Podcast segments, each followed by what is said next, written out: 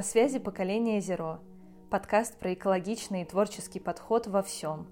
В бизнесе, в инновациях, в культуре и образовании, в общении и в жизненных приоритетах. Меня зовут Ася Мицкевич. Поколение Зеро о тех и для тех, кому не все равно, каким будет наше будущее. О смелости начать с нуля и менять мир вокруг, делая это экологично по отношению к людям и к нашей планете.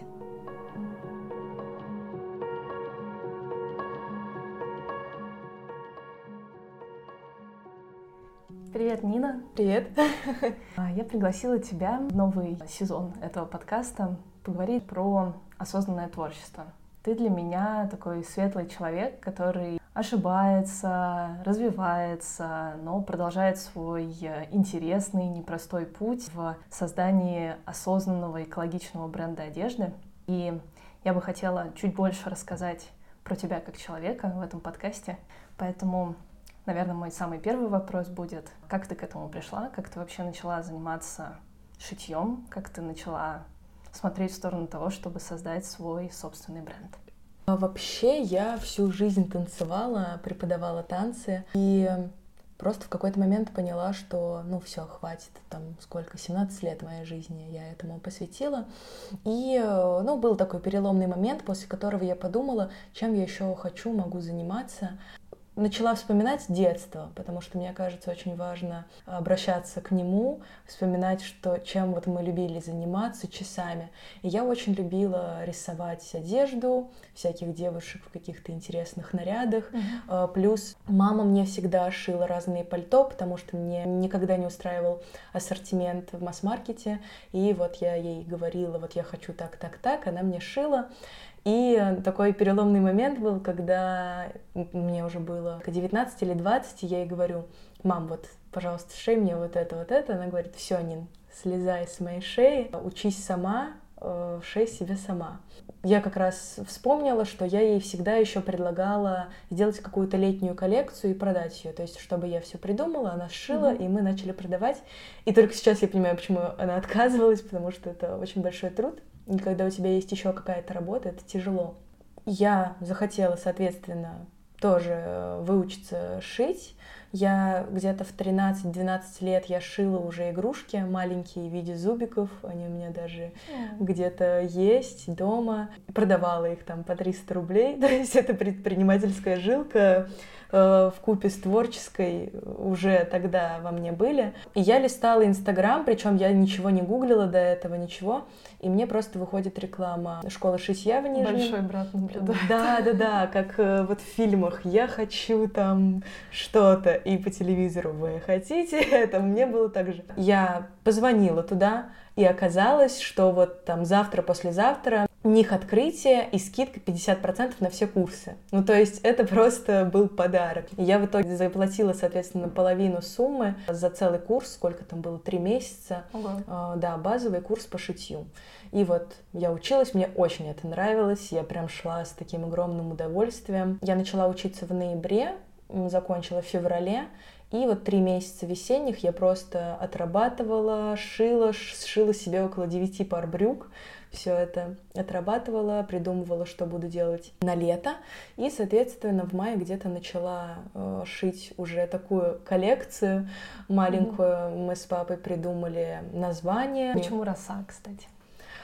А вот мы, я помню, что он попросил э, принести на нашу встречу референсы, разные картинки, которые у меня ассоциируются вот с тем, чем я хочу заниматься, э, какую одежду я хочу видеть, какие mm-hmm. ассоциации с ней. И я вот на, вырезала, напечатала разных картинок, там вот был рассвет, какая-то такая зеленая трава, разные уютные свитера, море и все такое. И мы разложили эти референсы mm-hmm. и просто начали выписывать ассоциации. Вот, и там, я помню, что мне понравился еще туман, слово, и вот там был туман, рассвет, заря, и такие пишем роса, потому что это ну, как вот рассвет, вот эти mm-hmm. вот капельки на листьях. И мы это все выписали, и все. И я потом просто их просматривала. В переписке недавно с папой нашла, что я написала, вот, не могу перестать думать о слове, о слове роса. Mm-hmm. Он такой, да, действительно, очень классное название, и есть вот что-то русское в нем. Да, Потому что я, получается, с твоим брендом сначала познакомилась, только потом с тобой. А не помню у кого, по-моему, у Марго, у Марпеты. Видела платье, я была с ней на мероприятии и спросила у нее, что mm-hmm. за бренд. Это такое замшевое платье на запах. Я очень долго, поскольку я очень осознанно подхожу к покупкам, очень долго выбирала цвет. Мне кажется, я тогда тебя замучила, ты мне скидывала там все тысячи вариантов, какие есть на складе. А я все никак не могла понять, более бежевый, более коричневый или все-таки серый. Серый тоже очень красивый красивый цвет. И я тогда, ну, читала как ро- роза, да, то есть угу. ты читаешь и думаешь, роза или роса. Да, да. Вот, но вообще очень классно, что в итоге это роса, потому что, ну, с розой, мне кажется, столько всего связано, что просто кошмар.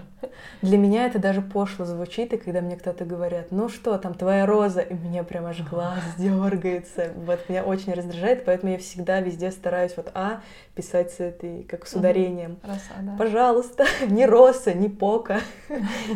Какой год был, получается, когда ты, получается, ты пошла учиться, а в 18-м появилась роса? Да, да. И причем, вот я сейчас вспоминаю, это настолько было, ну, несерьезно. То есть я вот выпустила, да, мы сняли красивые видео, красивые фотографии мне сделал молодой человек, там тогда на пленку и на цифру мы разного наснимали. И вроде было все очень красиво, но у меня не было какого-то вот у меня вообще ничего в голове не было. У меня было 10 тысяч, я купила на них ткани и сама на маминой машинке дома угу. шила эту одежду. И как-то так появилось все, все это закрутилось. Но это вот, я говорю, было максимально как-то неосознанно. Я делала это чисто для себя. Первая коллекция очень-очень плохо продалась. Даже там брюки вообще не продались. Я их потом через другие каналы продавала. Как-то так началось все закрутилось. Как ты начала вообще раскручивать бренд? Ну, у меня уже тогда в Инстаграме было немного, там, несколько тысяч подписчиков, очень много было из танцевальной среды людей, mm-hmm. и вот как-то все они начали подписываться, все мои друзья, там по сарафанному радио кто-то начал там делать первые заказы на эти вискозные еще рубашки. Да, угу. да. Э, то есть все очень-очень потихоньку. У меня почему-то этот э, период даже как-то как будто подстерт из памяти, то есть сейчас пытаюсь вспомнить.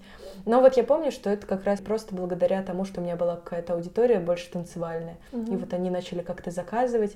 А, я покупала рекламу тогда, я уже понимала. То есть вот э, на осень я сшила эти платья на запах. Я помню, как я сама ими восхищалась. А, и пальто я еще тогда сама шила. И у меня там было из серии три пальто всего. Угу. И я одно отправила своей любимой блогерке тогда, писала ей ВКонтакте, потому что она в Инстаграме мне не отвечала, отправила ей свое самодельное пальто. То есть это было настолько как-то несерьезно, как я сейчас вспоминаю. Покупала рекламу у разных людей абсолютно, ну тоже как-то неосознанно, просто кто мне отзывался. Но это было больше веган комьюнити, да? Или нет? Нет, это тогда даже не веган комьюнити было, угу. потому что у меня не веганская одежда, у меня пальто еще с шерстью были, потому угу. что я уже отказалась от мяса, от молочки, от всего, но мне как-то вот ну, не было в голове, ну, шерсть и шерсть. А потом мне кто-то сделал замечание, и я такая задумалась. Ну вот, то есть я просто покупала рекламу, и вроде кто-то приходил, и uh-huh. заказы как-то шли так очень медленно. Ну и это такой был мой дополнительный источник заработка, потому что я еще там преподавала танцы. То есть как-то все это было как ремесло просто на коленке. То есть это угу. даже смешно назвать брендом. Просто вот Нина делает что-то под э, названием «Роса». А как ты решилась вообще, почему ты переехала в Питер? Я, как просто жена декабриста, mm. поехала за молодым человеком, он поехал учиться в магистратуру. И причем я вспоминаю это, когда он мне сказал, мы ехали в троллейбусе в Нижнем Новгороде на мою тренировку, и он мне говорит, вот буду подавать документы в Нижнем, в Москве и в Питере. И я такая спрашиваю, а если ты куда-то в город другой поступишь? Он говорит, ну, пере... будем переезжать. И я помню, я заплакала. Потому что меня, меня настолько много связывало вот с Нижним. У меня я танцевальную школу свою очень любила, своих mm-hmm. там детей, у которых я преподавала. Для меня это был такой шок. Но потом как-то все спокойно. То есть мы съездили на вступительные вместе, погуляли. В общем, это как-то быстро произошло. Мне кажется, нам очень повезло. Просто многие люди так долго готовятся, очень долго копят деньги, не могут найти квартиру. А у нас все как-то идеально сложилось. Антона приняли. А, я выложила в истории что вот мы ищем квартиру, девочки какие-то разрепостили, нам написала девушка, что вот меня мама сдает, и мы приехали в Питер, мы на следующий день уже заехали в квартиру. То есть все настолько как-то просто получилось. И так переехали. Но первые полгода я много плакала, Хотела обратно, хотела обратно в свою танцевальную школу. В тот момент у меня еще умер папа. Ну, то есть был такой сложный период, интересный, угу. но эмоционально очень сложный. Угу. Вот. И еще у тебя, получается, был маленький зарождающийся ребенок да, бренд. Да, я еще на полу, я помню, на полу в нашей квартире краила шубы. А как вообще э, Антон относился к тому, что дома была мастерская? Он, на самом деле, меня всегда очень поддерживал, очень, да. То есть я всегда, и до сих пор я от него получаю колоссальную поддержку. И он, ну, терпел, он еще тогда работал из дома, терпел все мои шубы, весь смех, летающий по квартире квартире, в каких-то углах, он был везде, он был в носу. Но все было спокойно, у нас никогда не было на эту тему конфликта. Только если я там где-то не, не убралась после. Угу. Ну, я очень уставала. Ну, я думаю, да, эко-мех, он же, получается, легкий, пластиковый, да, да, да вот, да. наверное, действительно везде. Да, да, да, да.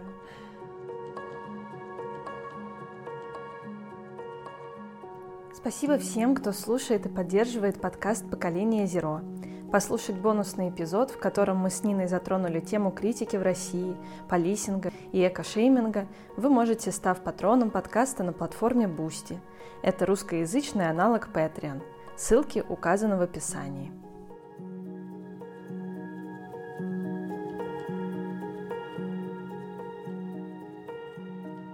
Как получилось, что твое творчество, твое вот это детское желание шить, воплощать одежду, реализовывать ее в мире в виде каких-то вещей реальных, как это в итоге переросло в более осознанное творчество, что послужило каким-то триггером, может быть? Но, во-первых, замечание про шерсть. Девушка спросила, а разве по вегану используют шерсть? А для меня было, ну вот, веганство просто про питание. Вот, я такая, ну, наверное, не стоит использовать. И так вышло, что вот осенью вот эти были там 4-3 пальто, которые я шила сама шерстью, а весной, ну, я даже их не выпустила, потому mm-hmm. что я не понимала, как. А, тогда очень сильно прогорела, потому что весна-осень — это верхняя одежда 100% должна быть mm-hmm. какая-то.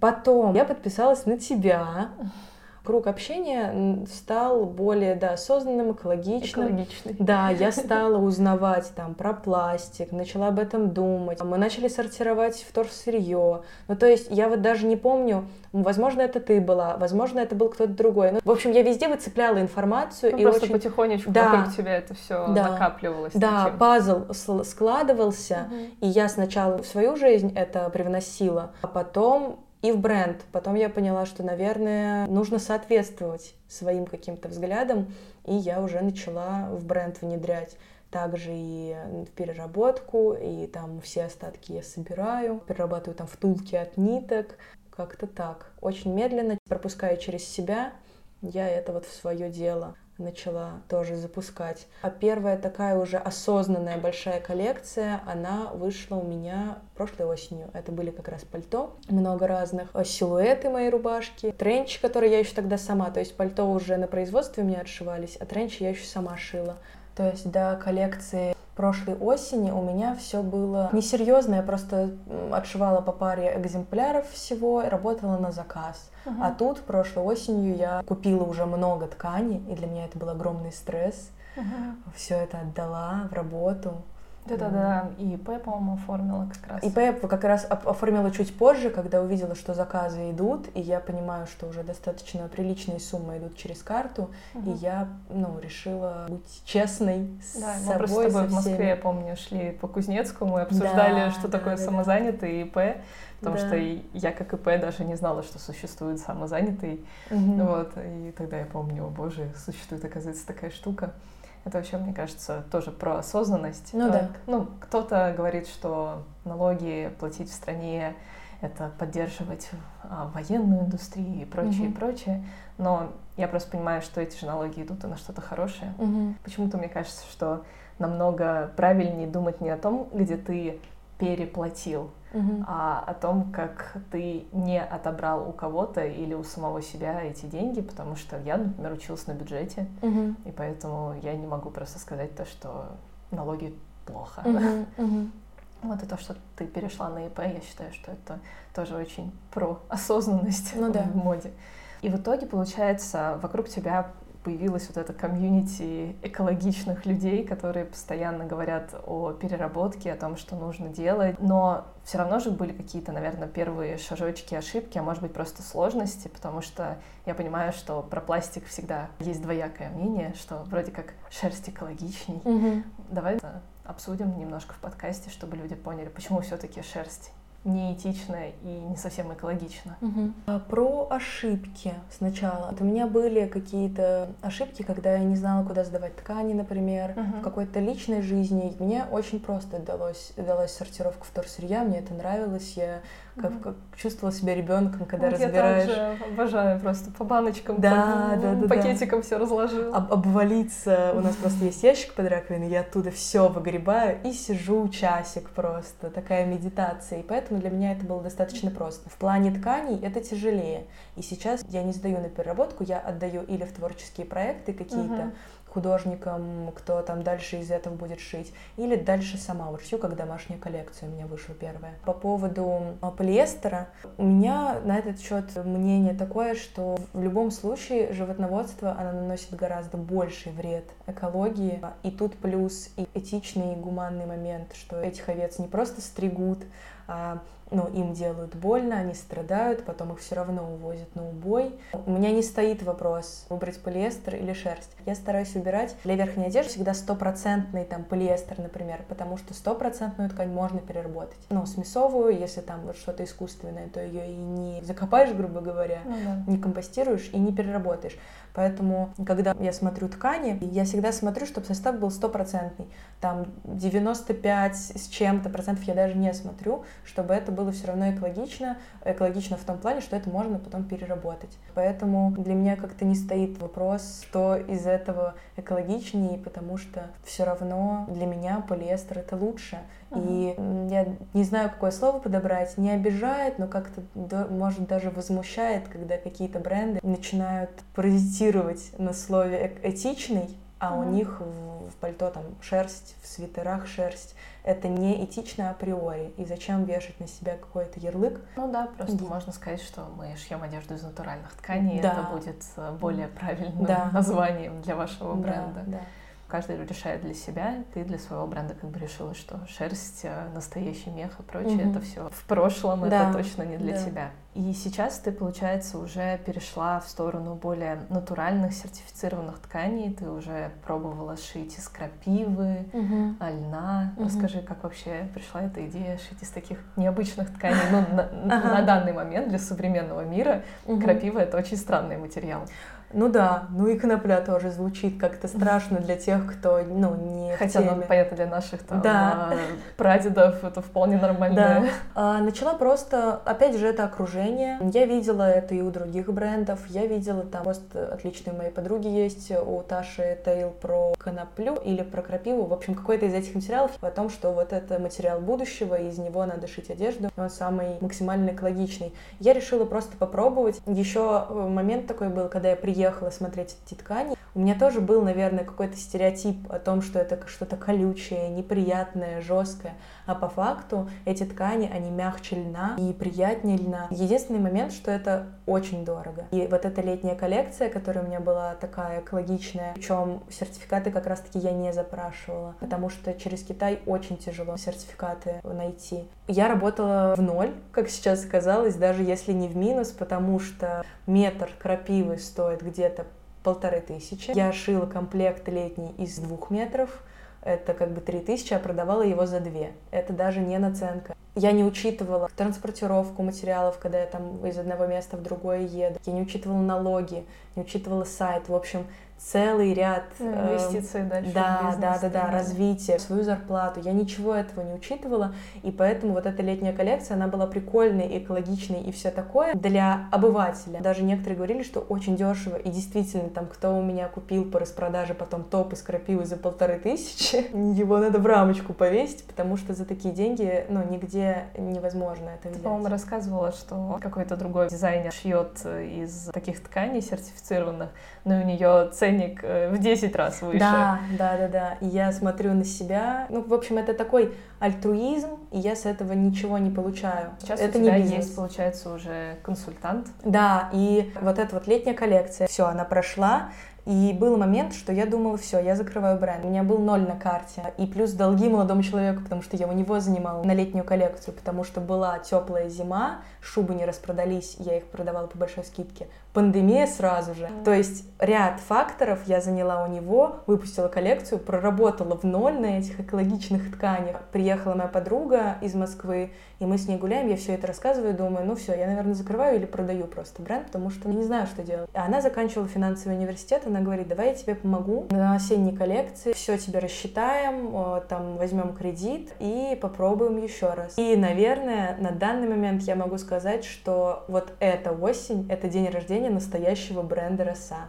Мгм. Все эти два года это были какие-то игры, было непонимание, что делать с деньгами, было сумасшествие по поводу того, что такие суммы у меня на руках, и я думала, что это все мое. Ну, слушай, это как раз, на мой взгляд, очень круто, что ты и сейчас мне рассказываешь об этом, и в блоге у себя об этом рассказываешь, и в России об этом рассказываешь, потому что во-первых, тебе только вчера исполнилось 23 года. Скажу тебе, что я в 23, это, и, и- и ты в 23, это вообще как бы небо и земля. То есть э, я была просто абсолютно ничего не понимающей ни в кредитах, ни в деньгах.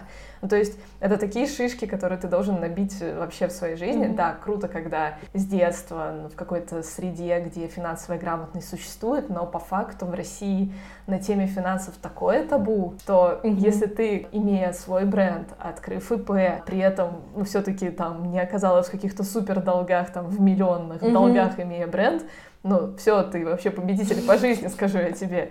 И я считаю, что как раз очень круто, что ты попробовала, что ты узнала, как бывает, потому что самое правильное в опыте — это не плохой или хороший, то есть не называть его Да. плохим и хорошим, а просто свою реакцию понять на этот опыт. Если ты из этого опыта вынес положительный в Мгм. итоге какой-то резонанс для себя, если ты это осознал, что-то для себя, все этот опыт, это в копилочку, в Да. рамочку, как ты правильно сказала. Ну, действительно, получается, бренд э, «Роса» начинался с того, что ты тешила своего внутреннего ребенка, шила одежду, в инстаграм-среде начинала чувствовать Мгм. себя более стабильно и комфортно. Потом, да, ты поняла, что ты хочешь делать более осознанную одежду, которая не причиняет вред природе и не отправляется на свалки. И вообще вот про это рассказывать больше, потому что, безусловно, ситуация с масс-маркетом — это, на мой взгляд, самый большой бич вообще в нашем мире, потому что все говорят про пластик в океанах, да, это, безусловно, ужасно, но масс-маркет это, ну, как бы второе, на мой взгляд, Мгм. зло. То есть то зло невидимое — это микропластик, который в любой воде, то есть мы открываем кран, и оттуда течет микропластик, просто его не видим.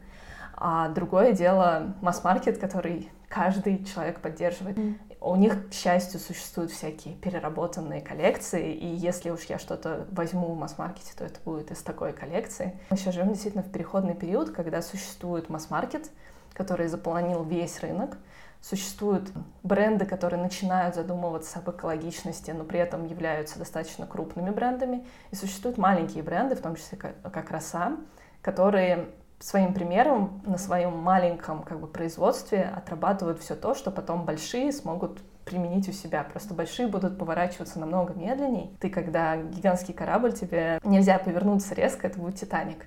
Ну, то есть вот я всегда сравниваю ситуацию с бизнесами, которые хотят стать экологичнее, и от них все требуют чтобы они стали экологичнее. И в этом плане не то, что я поддерживаю масс-маркет, я просто понимаю, что быть H&M и стать экологичнее, или быть Зарой и стать экологичнее, это пипец сложно, Мгм. потому что это будет так же, как если ты на полной скорости решишь развернуться.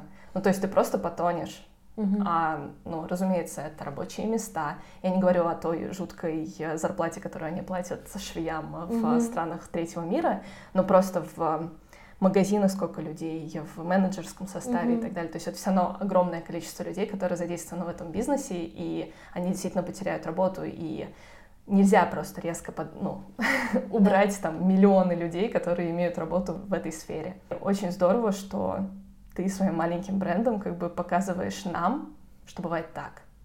И, например, я сейчас, а, думая о покупке, там, не знаю, рубашки, сначала смотрю на бренды моих знакомых, потом бренды, которые я там просто пробиваю в гугле, типа Мгм. экологичные, этичные и прочее, и прочее.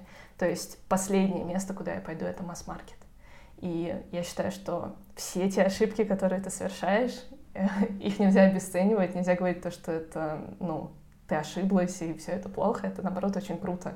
Тем более, когда в 23 года у тебя есть бренд одежды, который, на мой взгляд, один из самых таких настоящих и человечных.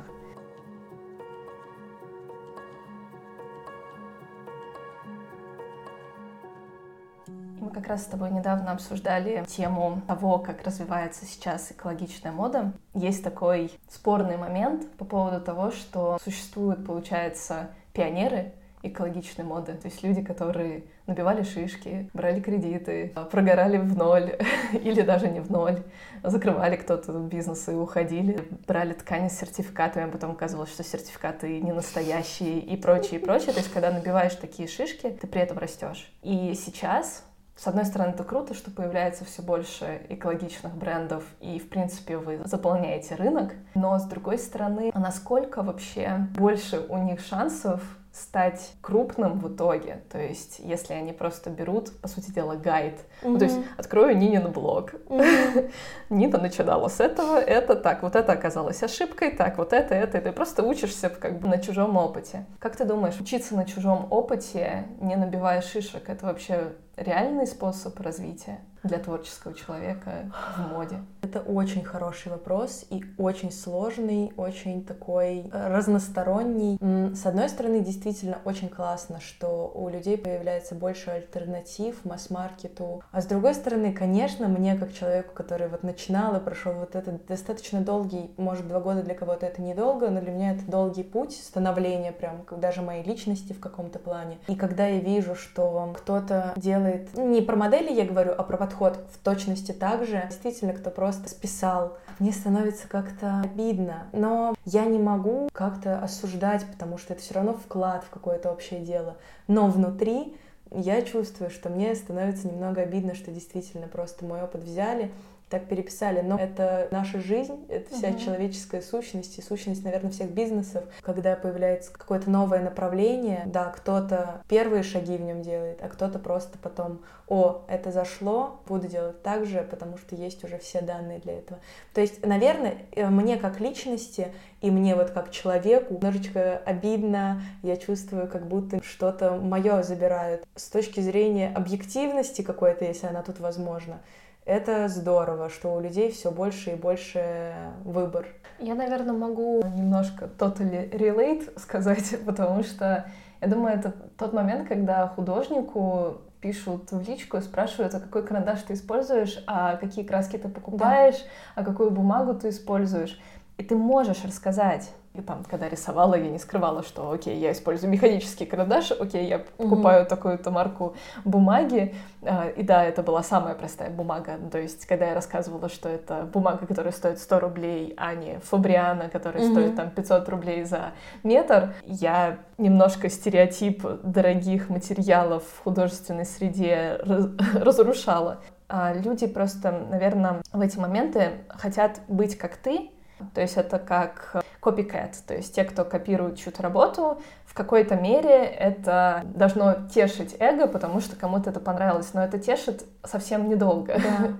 А, самое важное в этот момент просто сказать спасибо тому человеку или написать перед этим и сказать там, не знаю, Нина, угу. Ася, я хочу сделать так-то и так-то, можно я сделаю так и, например, укажу тебя, да, и это как раз про уважение, в принципе, в творческой среде, потому что, безусловно, идеи ничего не стоят. Сделать бренд одежды — это не Нина придумала там, или начать да. рисовать иллюстрации не Ася придумала, но сам факт, то, что ты не обесцениваешь чужой труд, просто его копируя и оставаясь в подписчиках, да, а действительно просто говоришь. Мне кажется, здесь то же самое, то есть, когда тебе пишут и спрашивают, а где ты заказала такую бумагу, а где ты а, купила такую ткань. Я просто mm-hmm. помню, вы сделали бирки с семенами. Угу. Вот, то есть ее можно не сдавать в переработку, можно посадить угу. и вырастет что-то, какой-то там цветочек или растение. Ну, то есть, когда человек вот пытается это все получить э, даром, как бы не сам, тут, наверное, даже речь о том, что обидно не за себя,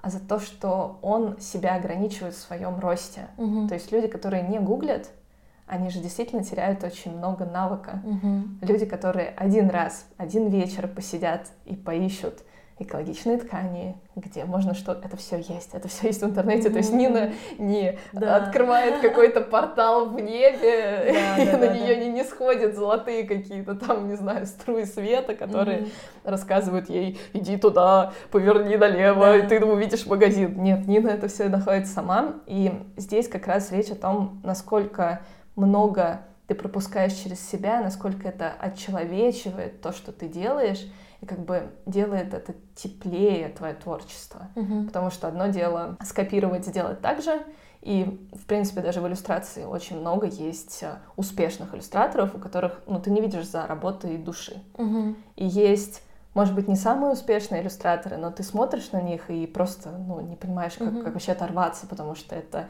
настолько много человека внутри этой картинки, настолько много тебя, например, в твоем бренде, что, ну, это подкупает. Я как будто ношу не просто одежду, а одежду с душой Нины, да, в какой-то мере. Но это же, это же круто, это, мы же вообще про тепло. Люди — социальные существа, и бренды, которые делаются под копирку, или бренды, которые используют какие-то гайды, они красивые могут быть, они могут быть очень классно сделаны, очень перфекционистские, но это как раз, по-моему, вот этот подход человек или робот. Мгм. Чем отличается человек от робота? То есть робот тоже мог просто взять, скопировать информацию и сделать так. Но ты же должен пропустить это через себя. Мне кажется, здесь вот обида даже не за то, что кто-то берет твой труд, Мгм. а обида за то, что этот человек, возможно, себя, ну, как бы сразу ограничивает. И он может сделать этот бренд, но насколько он потом сможет существовать самостоятельно. У меня есть две мысли еще на этот счет. Когда я делала бренд, у меня не было какой-то цели зарабатывать очень много. Мгм. Я просто делала это для себя. И это так из хобби переходит сейчас в бизнес. А те, кто просто как берет как гайд, другой экологичный бренд, который начинал раньше, они уже подходят чисто как к бизнесу, то есть как успешные такой бизнес-модели. И вот тут вопрос, насколько это будет потом таким же теплым и уютным. И у меня еще по поводу бирок как раз был момент. Я писала пост о том, что я не делюсь контактами, чего бы то ни было, не даю адреса ткани, потому что это огромная работа ездить везде, это смотреть. На самом деле это моя самая нелюбимая часть, потому что это очень много ресурса. То есть постоянно в дороге, это не нравится, поехала в другое место, это очень тяжело. Причем ты не можешь даже понять, сколько стоит твой час. Да, пот- Потом сколько да. тебе, себе за это заплатить. Да, да, да, да, это очень тяжело. И вот по поводу бирок я привожу как бы в пример себя же, потому что эти бирки э, не изобрела я. Эти бирки не изобрел бренд, э, у которого я их увидела. Но суть в том, что я увидела вот у Ахимса Items, это Мгм. этичные сумки, очень Лера. люблю этот бренд, да, Лера Ветрова.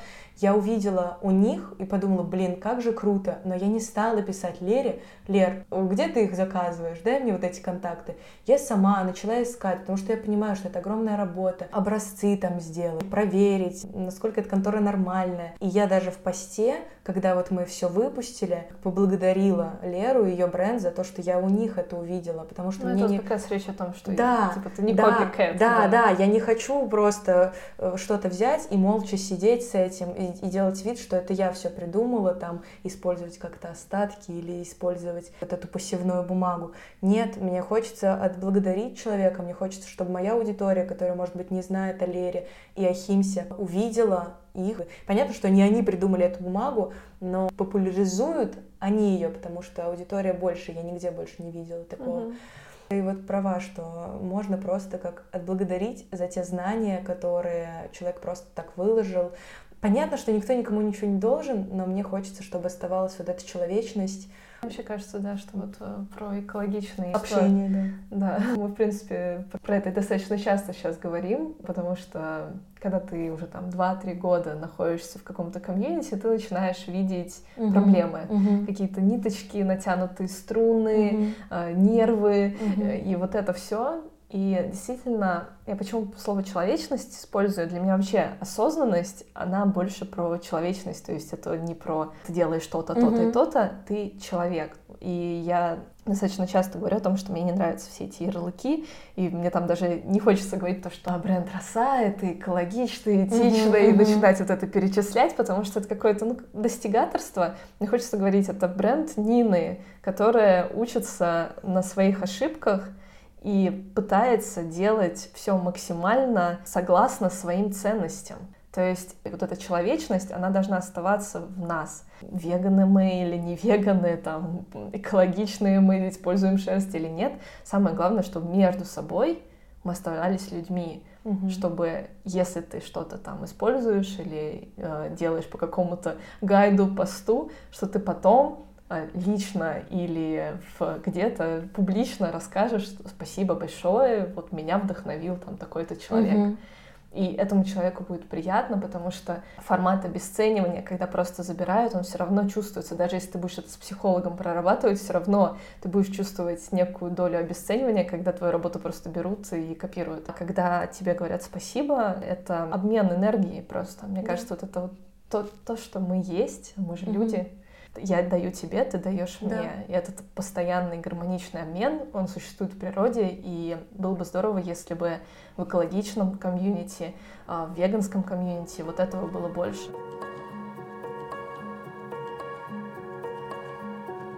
Расскажи, пожалуйста, что ты думаешь делать в России? Может быть, какой-то следующий шажок, к которому ты готовишься? Мне очень хочется выйти чуть-чуть в офлайн. Меня пригласили сейчас в шоурум в Москве. Он вот такой маленький, но я рассматриваю это именно вот уже как возможность какого-то роста, потому что меня очень часто спрашивают про Москву, про примерки там. Мне очень хочется хоть где-то найти место, но у нас такие цены, что мы не выдерживаем процента, даже если мы будем работать 30 на 70, то есть 30 шоуруму, 70 нам, мы будем работать в ноль. Угу. А плюс обычно еще там какой-то процент налоги. Ну, в общем, угу. очень много внутренних каких-то вопросов. И вот нам предложили, так как они открывают там новый офис, совсем маленькая цена, и mm на данный момент нам это подходит, и я очень надеюсь куда-то выйти. Хочется, конечно, и в Питере, но вот нам нужно работать с ценами и как-то преобразовывать все, чтобы иметь возможность где-то выставляться. Или же это какой-то свой магазин. Да, второй вариант — это снять большое помещение, желательно с высокими потолками, чтобы сделать два этажа. На первом это такой около шоурум, склад, что-то такое. Наверху сижу я, например, оформляю заказы. Может быть, еще рядом кто-то подшивает там рукава, если нужно. Это вот моя идеальная картинка, к которой мне хотелось бы прийти уже через год. Также это расширение команды. Получается, все раньше я делала сама, у меня сейчас есть производство на аутсорсе, девушка, которая мне все, моя подруга рассчитывает, такая бухгалтерия, финансовая часть полностью на ней.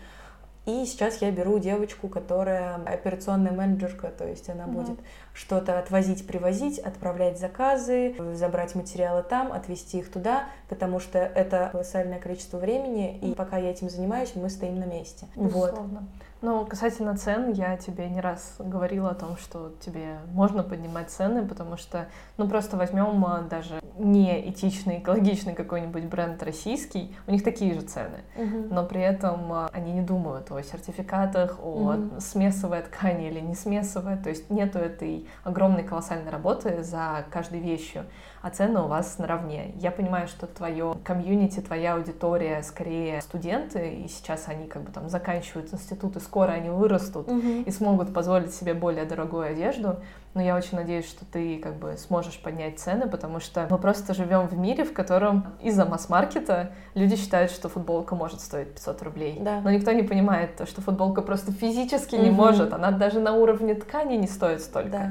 То есть это просто есть вот этот момент, что люди просто перестали понимать, а сколько стоит одежда. И сколько она может стоить, да. должна стоить. Вообще, сколько стоит футлболка? Ну вот давай просто с тобой подумаем. Но она не может стоить меньше двух тысяч рублей. Да, Никак. Да.